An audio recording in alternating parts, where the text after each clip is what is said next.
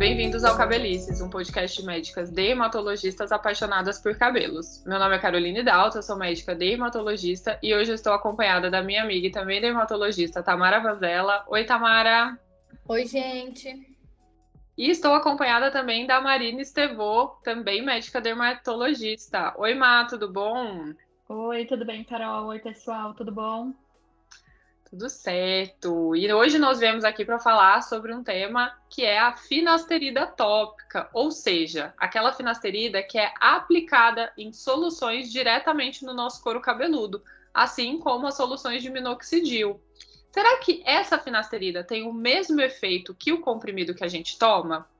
Então, para calvície, a gente sabe que os dois tratamentos padrão ouro, né, que são aprovados pelo FDA americano, são o minoxidil em solução tópica e a finasterida por via oral, ou seja, em comprimido. Mas o que a gente vê, acaba vendo muito no consultório, é que alguns pacientes, principalmente os homens, eles não desejam fazer o uso dessa finasterida via oral. Muito por conta dos riscos de efeitos colaterais, que às vezes eles leram na internet, ou já tem algum amigo que tomou. A gente sabe que esses riscos de efeitos colaterais são baixos, mas eles podem acontecer. Tamara, quais são esses efeitos colaterais que os homens tanto temem em relação à finasterida via oral? É, Carol, não são muito comuns os efeitos colaterais, é, mas eles existem. Na verdade, a gente pode dizer que é até um pouco placebo, porque depois que o homem descobre que ele existe, ele experimenta mais esses efeitos colaterais. E até tem um, né, a questão é, do libido que fala, né?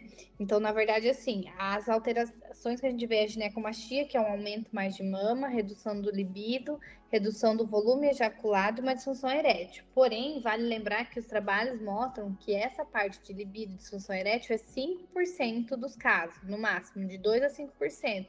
Ou seja, 95% dos pacientes não experimentam, segundo esse estudo, né, os efeitos colaterais. Por isso que eu falo que é muito placebo, porque muitos pacientes vão no Google, leem e já começam a ter com um comprimido. Então, é, uma, é um efeito colateral que a gente tem que considerar se é, se é verdadeiro ou não em tantos pacientes. É verdade, até porque a libido, enfim, tem relações com tem relação com outras coisas, né?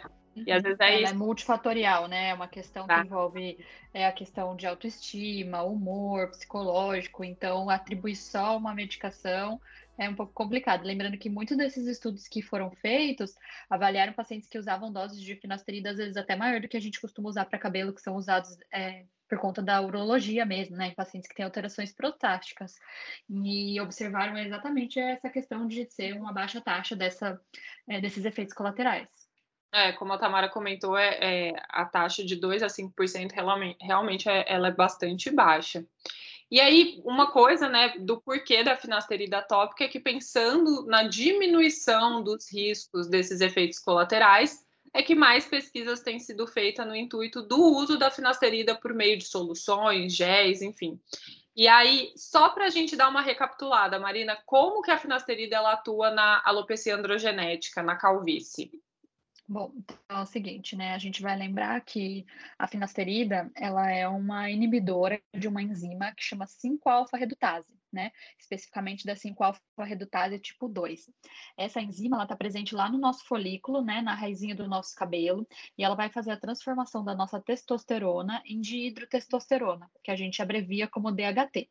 Esse DHT é como se fosse uma testosterona cinco vezes mais potente, e é ela que age diretamente no folículo e vai fazer o processo da alopecia androgenética. Então, acontece a miniaturização, que é aquele afinamento do fio, e vai prolongando com o processo onde a gente vai tendo a perda capilar e evoluindo até quando a gente tem ali já a calvície mesmo visível, a área de falha significativa de cabelo.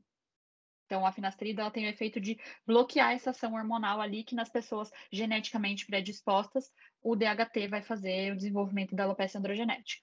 Exatamente. E, Tamara, o que, que os estudos têm mostrado a respeito do uso da finasterida tópica? Carol, nós ainda temos poucos estudos controlados randomizados, mas de maneira geral eles mostram a finasterida tópica como promissora, ou seja, a finasterida na loção. Alguns estudos de revisão mostram que o uso em loção pode ser mais seguro, principalmente naqueles pacientes que não querem tomar o comprimido, não querem via oral porque querem evitar os efeitos colaterais. Já que quando a gente aplica ele né, no couro cabeludo, não há uma alteração significativa desse hormônio que a Marina falou, que é o DHT, no sangue, né? Então, pensando nisso, pensa se não há uma redução no, nos efeitos colaterais. E os artigos mais recentes, até desse ano, inclusive, têm mostrado que sim, né? Que, que pode ser uma, uma opção.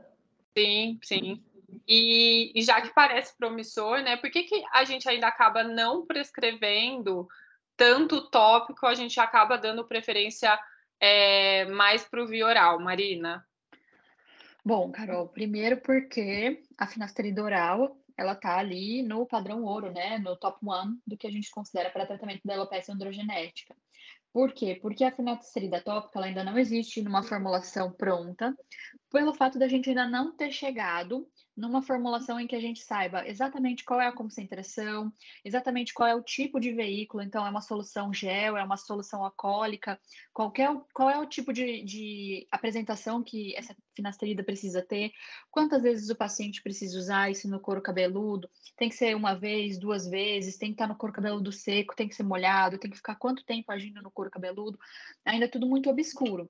Então, quando a gente pensa em tratamento da alopecia androgenética, a gente vai pensar, em primeiro lugar, no padrão ouro, né? No uso do minoxidil ou, e no uso da finasterida a gente vai pensar em usar essa finasterida em alguns casos muito selecionados, nessa né, finasterida tópica, em alguns casos muito selecionados em que o paciente realmente não pode ou não deseja usar a finasterida oral, mas com resultados que a gente acredita que sejam promissores, mas ainda é, muito diferentes daquilo que a gente já conhece da, da finasterida oral, que a gente já sabe muito bem a dosagem, muito bem quanto tempo a gente tem que usar, muito bem como que são os efeitos colaterais, como é que a gente orienta esse paciente em relação à melhora, né?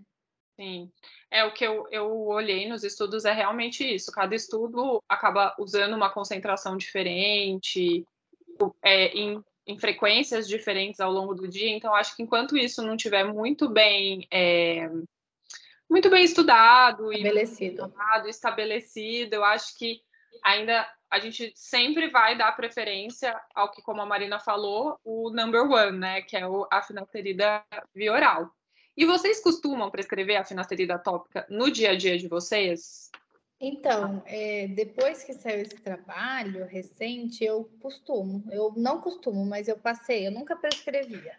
Mas uhum. agora eu tô de uns, uns dois, três meses para cá, vem prescrevendo, porque assim, meus pacientes, a minoria quer tomar. Apesar, depois que eu explico, tal, muitos tomam, mas muitos já vêm que tomaram ou que tiverem feito e não querem tomar.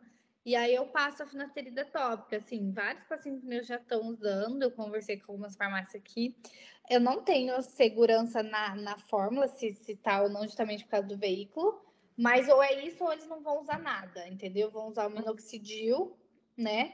E só. Então, assim, é uma coisa a mais que eu, que eu dou. Se não fizer efeito, mal não tá fazendo, ele já tá tratando com outra forma, né? Porque o oral eles não vão topar. Então, para quem não topa de jeito nenhum, eu tenho prescrito, porque se funcionar, ótimo. E, e aí o que eu acho engraçado é que a gente tá meio voltando, assim, mudando as coisas, né? Há uns 10 anos, o que, que era? Minoxidil em loção e finasterida oral. É. E agora a gente tá meio invertendo, porque eu, não, ninguém quer tomar finasterida, então é finasterida em loção e minoxidil oral. Então eu acho interessante para onde a gente tá indo, né? É verdade. E você, Má, costuma prescrever no seu consultório? É, então, exatamente. Eu comecei a prescrever mais recente. Precisou aí ter um, um, um alinhamento com o farmacêutico que eu tenho muita confiança para a gente tentar uhum. chegar numa formulação que a gente acredita que ela vai ter uma melhor permeação no couro cabeludo, né? Porque a gente ainda não tem qual que seria essa formulação exata, né? Ou qual que seria essa porcentagem aí da finasterida. Meus pacientes estão em uso há muito pouco tempo, então para falar em questão de resultado, eu não tenho, mas é exatamente a situação que a Tamara referiu. São pacientes que não querem utilizar a finasterida oral, né? Por algum motivo, às vezes também não querem fazer tratamentos com medicação injetável, que eu considero superior ao uso da finasterida tópica, por exemplo, como o microagulhamento, né, o MMP ou a mesoterapia, né? Isso, uhum. eu, eu considero eles são superiores, então os pacientes Mas não é querem usar oral. Eu prefiro, é, eu prefiro que ele faça esse tratamento injetável do que ele use a finasterida tópica, mas às vezes em algumas situações ele também não quer. E aí a gente tenta a finasterida tópica assim como um tipo, bom, vamos tentar né? A uhum. gente já está usando minoxidil ali de alguma outra forma, vamos ver como é que o paciente vai responder com a finasterida tópica. Já que a gente tem alguns estudos aí que mostram que talvez a gente não esteja gastando dinheiro, né? Uhum. Então vamos ver como é que vai ser aí os resultados a longo prazo, né? É. Mas eu tenho acostumado a usar em casos bem selecionados mesmo. A maioria dos meus pacientes, eu prefiro a finasterida oral, ela vai após muita, muita, muita, muita, muita, muita conversa, mas estou com bastante esperança, assim, de que a gente tenha bons resultados de melhora do, da alopecia com a finasterida tópica, porque eu acho que vai ajudar muita gente. É, eu, eu prescrevo pouco, confesso, eu não, eu ainda sou um pouco cética. Uhum. E, e olha que engraçado, acho que um pouco contrário de vocês, os meus pacientes costumam topar a finasterida via oral, assim, de maneira geral, explicando, eu converso muito, falo das pesquisas, do, das porcentagens de efeitos colaterais e a grande maioria acaba topando. E, mas é uma coisa que a Marina falou que é super importante, né? Naquela pessoa que não quer usar de maneira alguma, eu sempre é, indico daí fazer o MMP, a, a intradermoterapia, e eu acho que eu passei hoje, atualmente, assim, muito pouco. Eu sempre tento conversar e fazer o paciente entender e, e, e tentar ir para o via oral ou então para algum injetável, alguma coisa assim. Mas é interessante a gente ver, né? Essa mudança que a Tamara falou é engraçado. Mas eu, eu tenho percebido muitos pacientes assim, é, não quero usar tópico de jeito nenhum. É, eu acho que esse é o maior problema, que a pessoa Sim. ela já ama o minoxidil oral, porque não precisa usar a loção, e aí você vai oferecer uma finasterida em loção para o homem, ele não, não, vai querer porque não quer passar nada no cabelo. Ninguém mais quer. Então, é, tem isso. É, leva mais tempo a aplicação do que tomar um comprimido, né? Demanda uma mudança estética, é cosmética, desculpa, uma mudança cosmética ali do cabelo que por menor que seja, a gente sabe que a gente tem algumas formulações hoje até do minoxidil que são mais cosmeticamente aceitas, né? Mas mesmo assim ela não fica com o cabelo como um cabelo que não tem nada. Então, às vezes, os pacientes realmente não querem usar nem o tópico, e não é nem pela questão do efeito colateral, mas pela uma questão cosmética. Então, a gente fica aí num jogo de cintura para é. conseguir tratar a alopecia deles de uma maneira efetiva, com aquilo que a gente sabe que vai trazer resultado, né? Que tá ali na base do tratamento, mas também ajustando as preferências do paciente, né? É isso, então, gente. Então, só para dar uma resumida no, no, episódio de hoje, então, a finasterida tópica, ela pode ser uma opção, porém, ela não é primeira linha de tratamento para alopecia androgenética. Então, ainda faltam estudos para a gente determinar qual seria a melhor concentração, frequência de uso diário e o próprio veículo a ser formulado. Muito uhum. obrigada, meninas, pela companhia. Foi ótimo. Obrigada a vocês. Espero que vocês gostem desse episódio. É ainda uma situação bem delicada e pode ter muita gente, muita dermato que ainda vai falar, ah, eu não prescrevo e ela não tá errada, porque a gente realmente não tem evidências super é, significativas da, da, do efeito mesmo dessa medicação. Tá tudo muito novo. Espero que em breve a gente faça um novo podcast para a gente contar aí os resultados finais dos, dos estudos com a finasterida tópica e tomara que eles sejam promissores, né? É verdade. Bom, gente, então eu vou me despedindo por aqui. É, foi um prazer falar com vocês. Eu sou Tamara Vanzella, médica dermatologista. Meu CRM Paraná é 32053 e meu RQ é 22212. Meu Instagram é arroba Tamara Vanzella Dermato. Me sigam lá, quem quiser. Um abraço e até o próximo episódio.